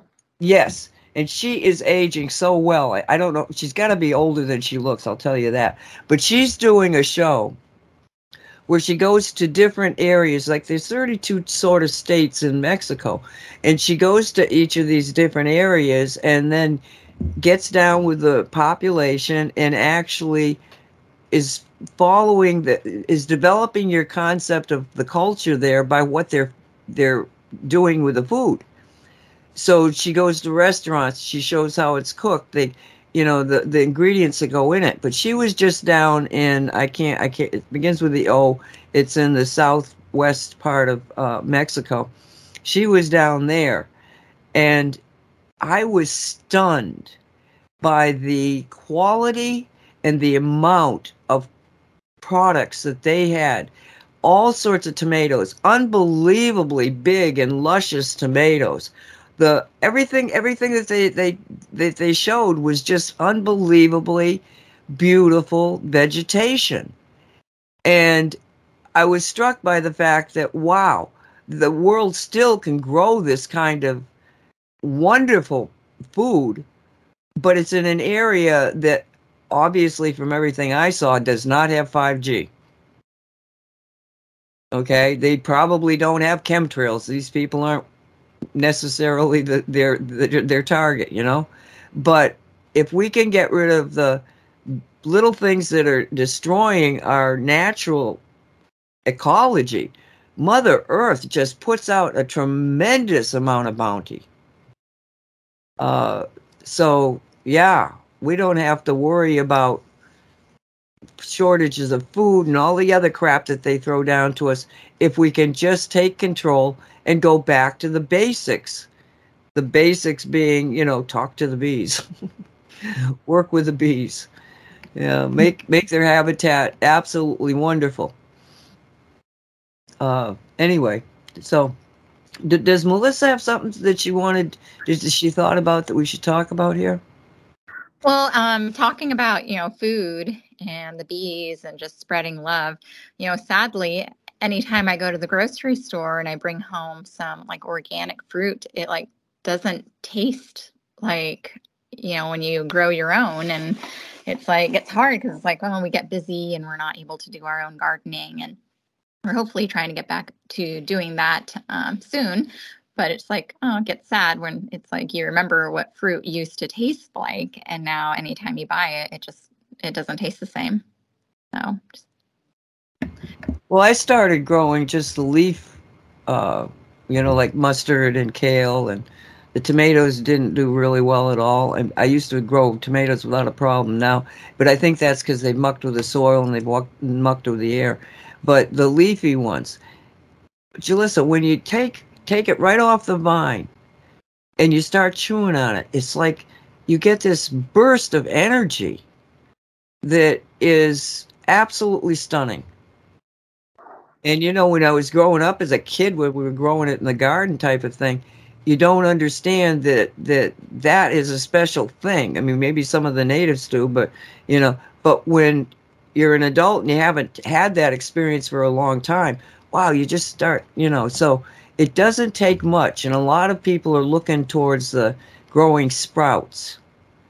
And oh, I've I've got a book on it now because um, apparently it's it's an easier thing and a more rewarding thing to do. So there may be ways of getting. Uh, you know that nutrition into your environment that you don't really need to farm. My favorite when I was a kid was the tendrils from the grape plant. You know, for making, uh, you know, the grape where you you get grapes for wine. You know, the plant puts out these tendrils, which are the like. This is what she uses to attach and uh, be able to expand. The, I mean, you've seen a grape plant. You know, the it has uh, these tendrils. Well, the tendrils are incredibly tasty and you you can chew them for hours, and you can. It's true, you can feel the energy. Well, marigolds, marigolds. Uh, you know, it was like I started getting involved in this, and I had actually I love marigolds. They grow very easy down here, so I had them out there, and all of a sudden I'm finding out that marigolds, every part of it, is like magical. So I went, whoa, this is interesting. So I walked out there and I picked myself a little bud, you know, and oh my god, oh my god. So so then it became uh, I got to get I've got to get the seeds. So I have oh, a jar full of seeds, right?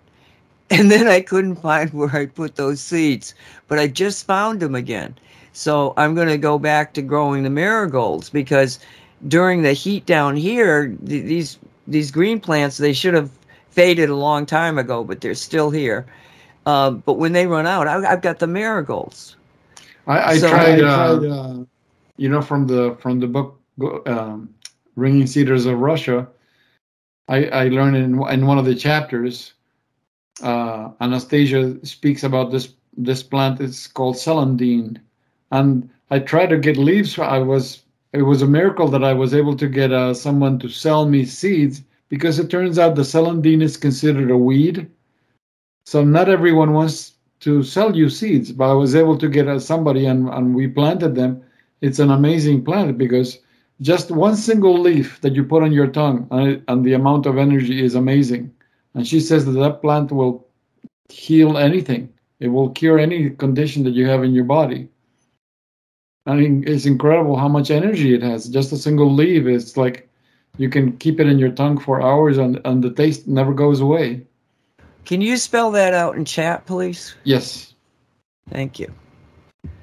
Yeah, it, it, the more you look around, there are. That's what I'm saying, Melissa. The more you look around, the more you talk to people, there are simple things that you can bring into your diet that are going to make a big difference. So, yeah.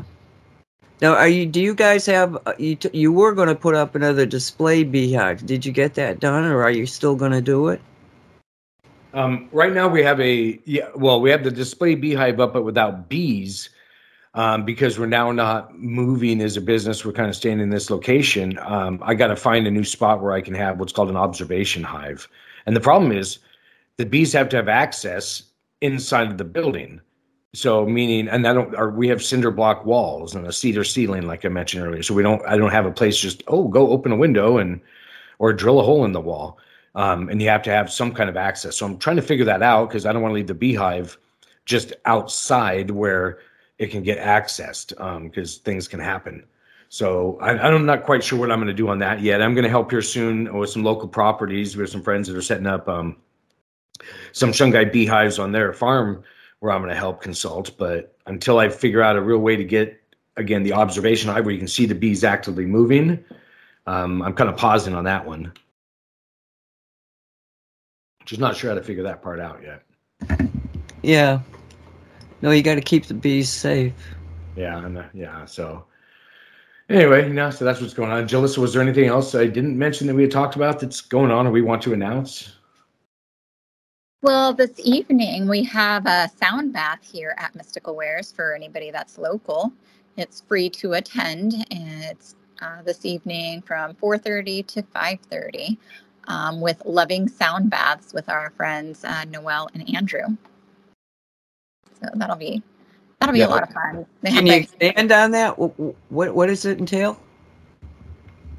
So they have um, the singing bowls and crystal singing bowls and a gong, and um, so they I play meditative music um, in a sense. Uh, do you know how to describe it, Derek?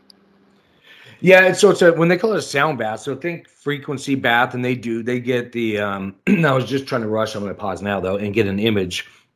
They're going to put out some of the glass singing bowls, um, some of the brass ones, some different chimes. So long story short, lots of um, musical instruments that will tune or tone calming, soothing, you know, refreshing frequencies um, that you can reset with. Again, it's described lots of ways. That's why I'm kind of vague on it right now because I don't want to say how they describe it. I was trying to hopefully get up the the description they put. Um, but really, it sets an energy environment for the individual to reset themselves and or connect if that's something they want to do. It's not a force to anything. It's more of a helping you reach a, an evened um excess free re- meaning remove excess energy state of being and then if you want to do something with it, you can. If you don't, you don't. But it's a really soothing thing. It's not a what sometimes because if, if somebody thinks, oh, it's like a drum circle. No. And if you say drum circle, that can mean 50 or more than that types of drum circles, and all vary.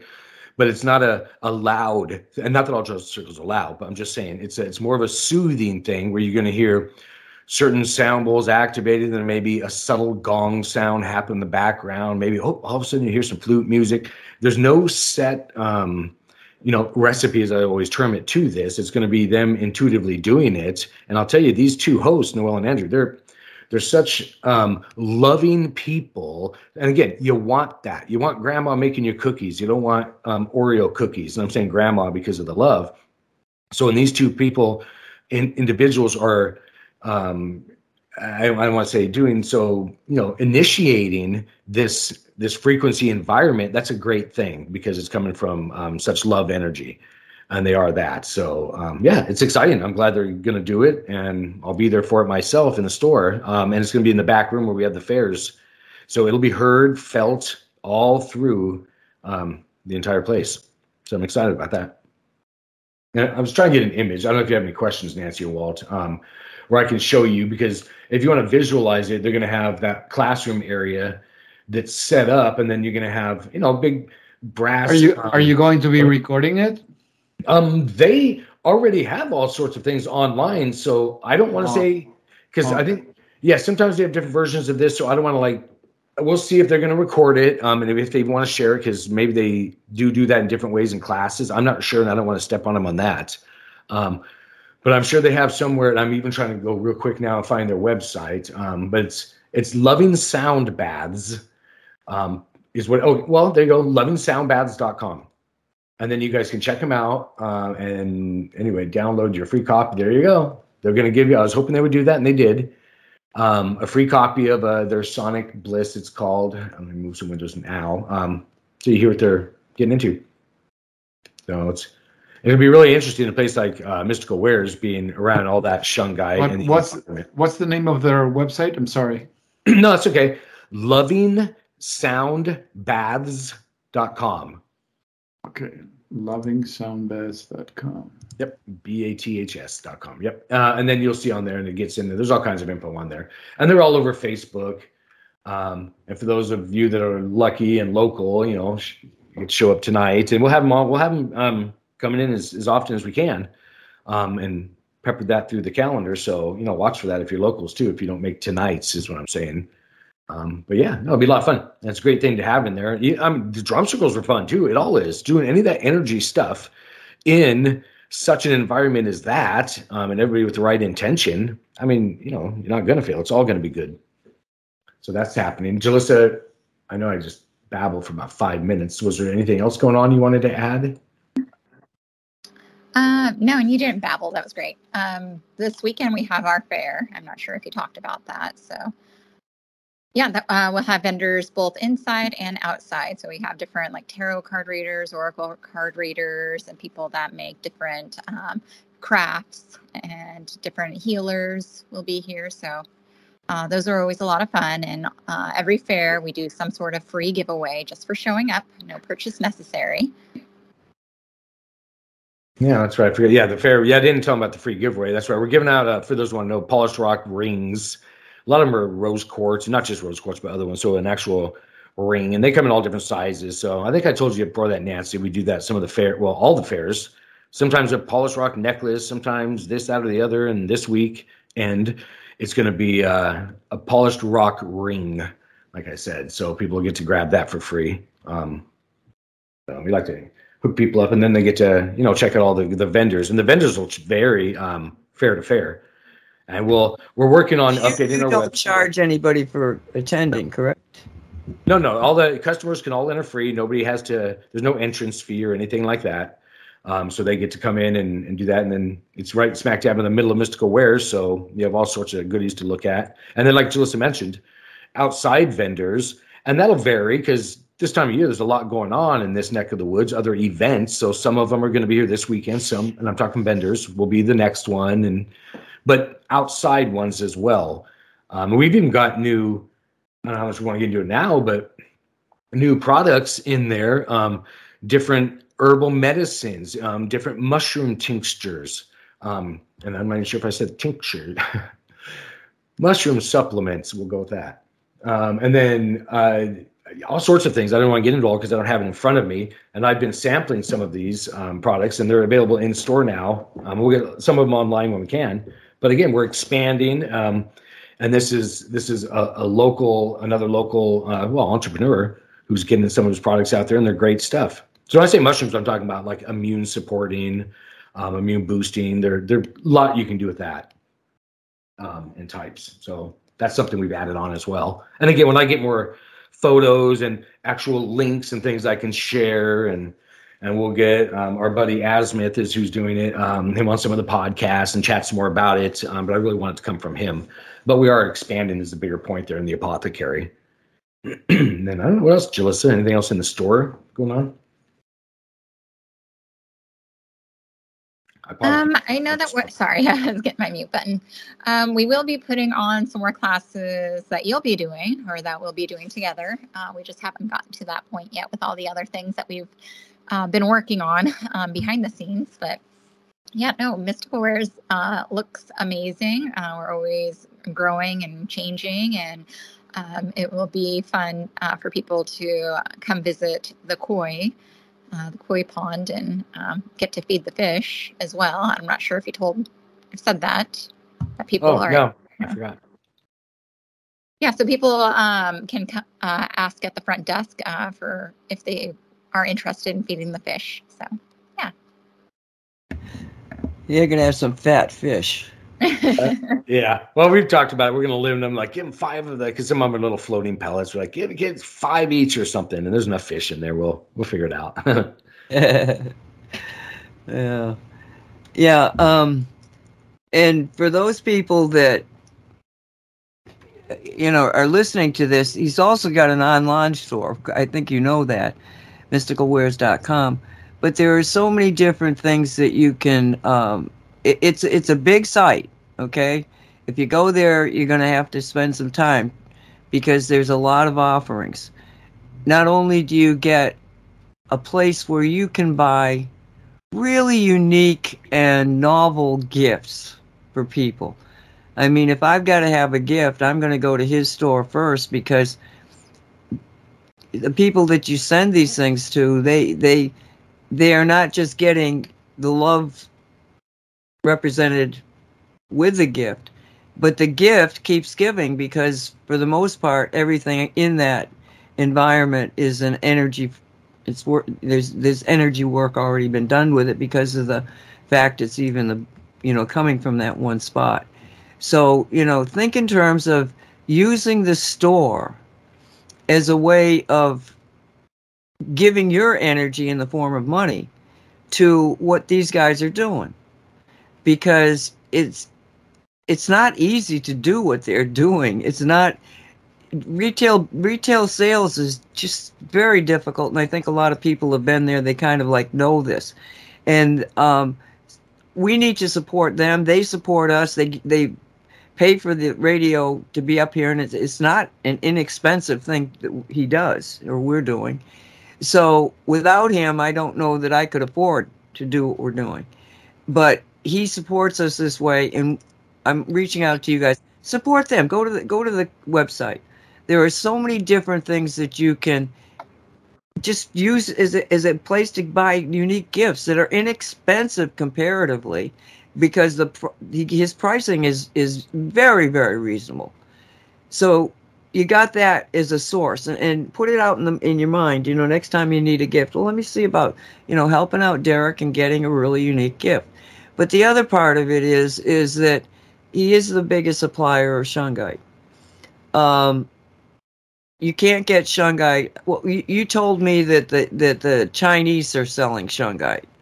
Derek, is that true? Oh yeah, so that's some. Yeah, I'm glad you brought that up, Nancy, because most of it is coming from there. So even my some of my distributors who have who carry shungite and other stuff um, so basically, I don't go to them for shungite, but they do have shungite where I get my other items from. And what they're telling me now is they're themselves having to go through China because of the, I'll just say the world drama and the restrictions. Um, Russia's not sending shungite directly to us, and so China's buying it, processing it, or making fake little um, little figurines and putting them on a piece of shungite um, and selling them a shungite. So th- shady things like that is what I don't like. Um, and then the they're blending in the rackerite, the the artificial, um, the fake Colombian rainbow shungite, you know, all that crazy. Yeah, well, you remember. So they're messing with that, and they're not telling people it's different. They're saying shungite, shungite. No, it's not. So, long story short, I don't trust any of it out there right now. I don't need to buy it anyway, but I'm just not trusting it um, because it's passing through.